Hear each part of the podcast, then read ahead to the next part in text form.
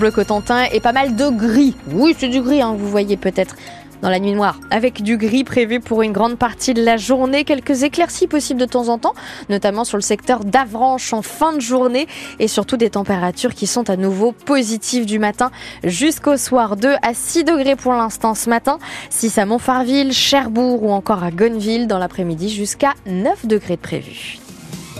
7h30 les infos, Anthony Rimbaud. On connaît, ça y est, l'essentiel du casting du gouvernement de Gabriel Attal. Les noms de 14 ministres ont été dévoilés hier soir. Les poids lourds du précédent gouvernement restent en poste. Bruno Le Maire à l'économie, Éric Dupont-Moretti à la justice, Gérald Darmanin à l'intérieur ou Sébastien Lecornu au ministère des Armées.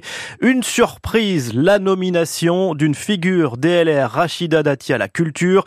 Invité hier du 20h de TF1, Gabriel Attal a répondu aux principales critique Maxence Lambrec. Rachida Dati est mise en examen. Pour corruption et trafic d'influence passif, mais ça n'est pas un problème. Mise en examen, ça n'est pas une condamnation. Et on a eu encore des exemples récents. Référence à Éric Dupont-Moretti, relaxé fin novembre. Cela reste une première de nommer quelqu'un déjà inquiété par la justice. C'est une femme qui toute sa vie s'est battue pour obtenir ce qu'elle voulait obtenir. Amélie Oudéa Castera décroche, elle, éducation, sport et JO. Ce n'est pas trop J'ai toute confiance en elle pour mener euh, ce chantier. Et vous savez, il y a aussi beaucoup de cohérence entre les sports et l'école. Est-ce la fin du en même temps avec cinq anciens LR en tête d'affiche? Officiellement, non. Vous avez des personnalités qui ont une sensibilité de gauche. Je pense à Éric Dupont-Moretti, le garde des Sceaux, à Stéphane Séjourné qui a été nommé euh, ministre des Affaires étrangères. Un choix par défaut puisque l'ex-LR Christine Lagarde a été approchée, mais la patronne de la Banque Centrale Européenne a décliné. On proposerait d'être la reine de Prusse, je dirais non en ce moment. Je suis en mission. C'était hier soir sur France 2. Quant à la promesse d'une baisse d'impôts de 2 milliards pour les classes moyennes, elle tient toujours. Le président s'est engagé et évidemment on sera au rendez-vous de son engagement, bien sûr. Sans donner d'échéance, Bercy n'en veut pas l'an prochain. Moi ce que je veux c'est de l'action, de l'action, de l'action, des résultats, des résultats, des résultats. Priorité à la communication, aux décisions politiques visibles, la fin de l'abaya érigée en modèle. Et la sanction ne s'est pas fait attendre. Rachida Dati a été exclue du parti Les Républicains dans la foulée de sa nomination au gouvernement. Je suis choqué que certains, pour un poste ministériel, soient prêts à brader leurs convictions, a réagi le président LR de l'aglo du Cotentin, David Marguerite, en visant évidemment Rachida Dati. Euh, pas de nouvelles du chasseur porté disparu depuis hier matin dans la BDV. Gendarmes et pompiers ont ratissé une zone marécageuse où le chasseur s'est perdu hier après une partie de chasse avec des amis. Euh, malgré les drones et les gendarmes à cheval mobilisés, le chasseur reste introuvable.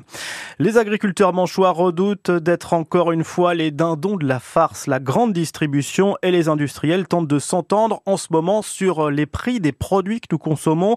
Au début de la chaîne, les agriculteurs et les éleveurs craignent d'être les grands perdants de ces discussions.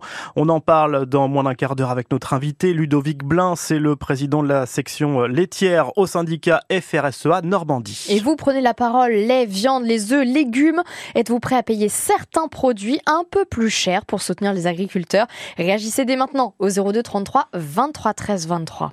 L'année 2024 doit voir l'ouverture de l'autoroute ferroviaire Cherbourg-Bayonne. Un projet que l'on vous a déjà présenté hein, sur France Bleu Cotentin. L'idée, c'est de relier euh, le Royaume-Uni via une ligne ferroviaire de 970 km entre le Cotentin et Bayonne pour aller jusqu'en Espagne.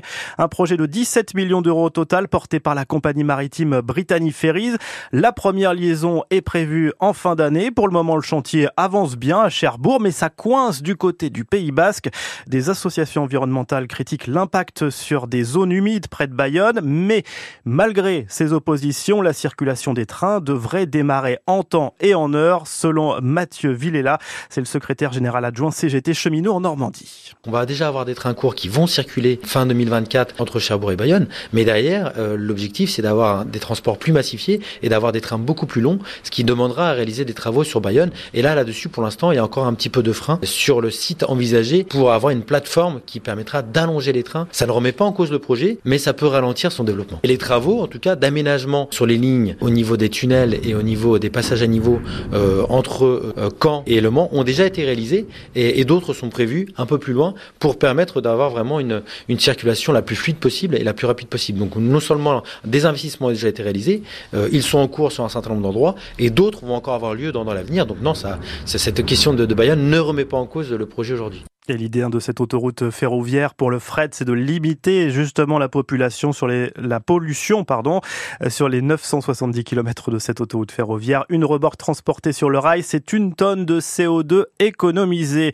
Et la Manche, qui n'est pas à côté de la plaque dans ce classement, celui des plaques d'immatriculation euh, préférées l'an dernier, vous le savez, depuis 2009, on peut choisir le numéro de département que l'on veut écrire sur euh, la plaque d'immatriculation de sa voiture.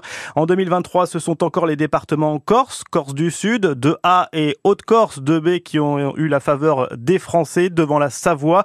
Et je fais un rectificatif par rapport à ce qu'on vous disait à cette heure. Hein, sur 101 départements, la Manche occupe la 63e place. C'est une belle position pour euh, d'autres départements puisqu'on est devant le 69, c'est le département du Rhône avec Lyon tout de même, devant aussi le Nord et devant la Seine-Maritime et votre département d'origine, Caroline, le 72, la Sarthe, 87e. Et le 37 pour vous? 83e. Donc on peut mieux faire. Voilà.